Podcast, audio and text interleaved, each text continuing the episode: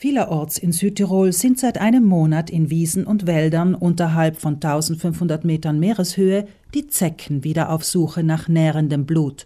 Während diese kleinen Käfer in Südtirol bis vor etwa 20 Jahren kaum einmal Krankheiten übertrugen, haben die Fälle in den letzten Jahren zugenommen. Es sind hauptsächlich zwei Erkrankungen, die einem Zeckenbiss relativ häufig folgen. Die eine heißt Borreliose und ist eine Infektionskrankheit, die durch Bakterien verursacht wird. Die andere ist die Frühsommer-Meningoenzephalitis, eine Hirnhautentzündung, die auch unter dem Akronym FSME läuft und von einem Virus verursacht wird, erklärt die leitende Ärztin des Hygienedienstes im Gesundheitsbezirk Bozen, Silvia Spertini. Falls in den Wochen nach dem Zeckenstich ein roter Kreis sich um die Einstichstelle bildet, der auch wandern kann, dann ist das das sogenannte Erythema migrans und somit das leichteste Symptom zum Erkennen einer Leimborreliose. In dem Fall empfiehlt es sich sofort zum Hausarzt zu gehen und eine antibiotische Therapie zu beginnen.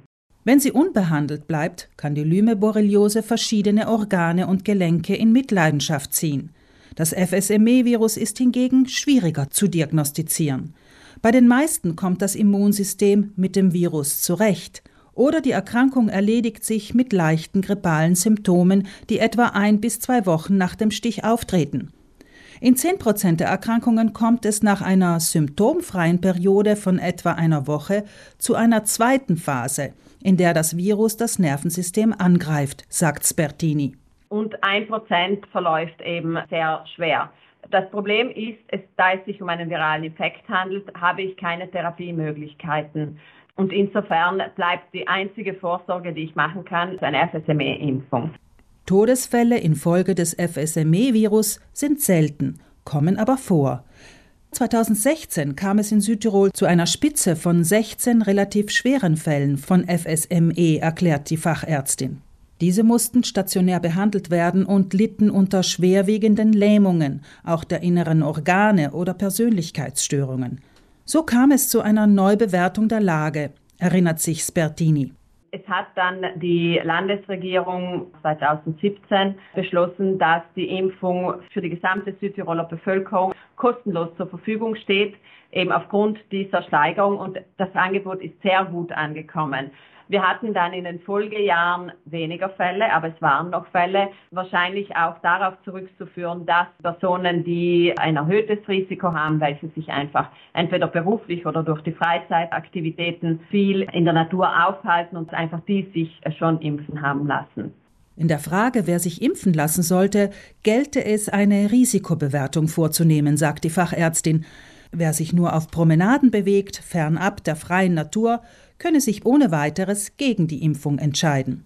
Für jene, die hingegen auch mal durch ungeschnittenes Gras querfeld einwandern oder auf dem Feld arbeiten, ist das Risiko eines Zeckenbisses weitaus höher.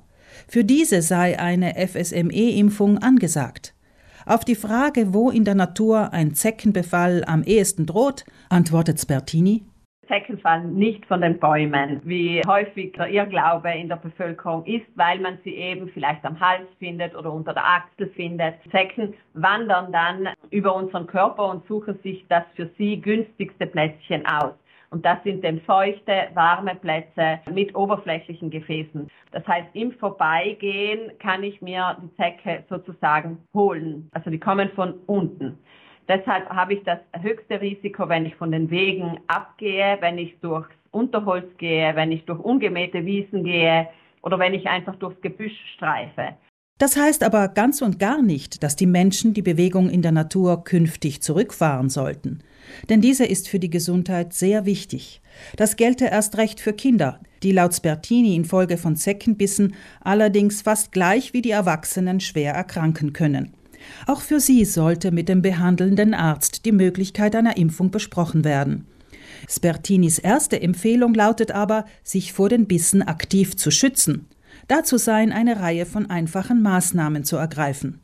Angemessene Kleidung, gute Schuhe, wenn man sich eben außerhalb der Wege aufhält, auch vielleicht die Socken über die Hosen ziehen, damit man einfach die Eintrittspforte für die Zecken verschließt. Und ja, sich die Kleidung, wenn man heimkommt, abziehen, wenn sich eine Zecke noch in der Kleidung befindet, dass sie dann nicht danach noch zu unserer Haut findet. Weiters sei es wichtig, möglichst frühzeitig nach einer Wanderung den ganzen Körper abzusuchen, weil man nämlich eine krabbelnde Zecke nicht spürt. Bei Kindern können Zecken bis zur Kopfhaut krabbeln. Wenn ihr schwarzer Körper irgendwo auf der Haut sichtbar wird, empfiehlt die Ärztin, die Zecke mit einer Pinzette zu greifen und vorsichtig aus der Haut herauszuziehen, bevor sie ihre Körpersäfte in die Blutbahn ausschüttet. Es sollten dazu weder Öl noch andere Flüssigkeiten zu Hilfe genommen werden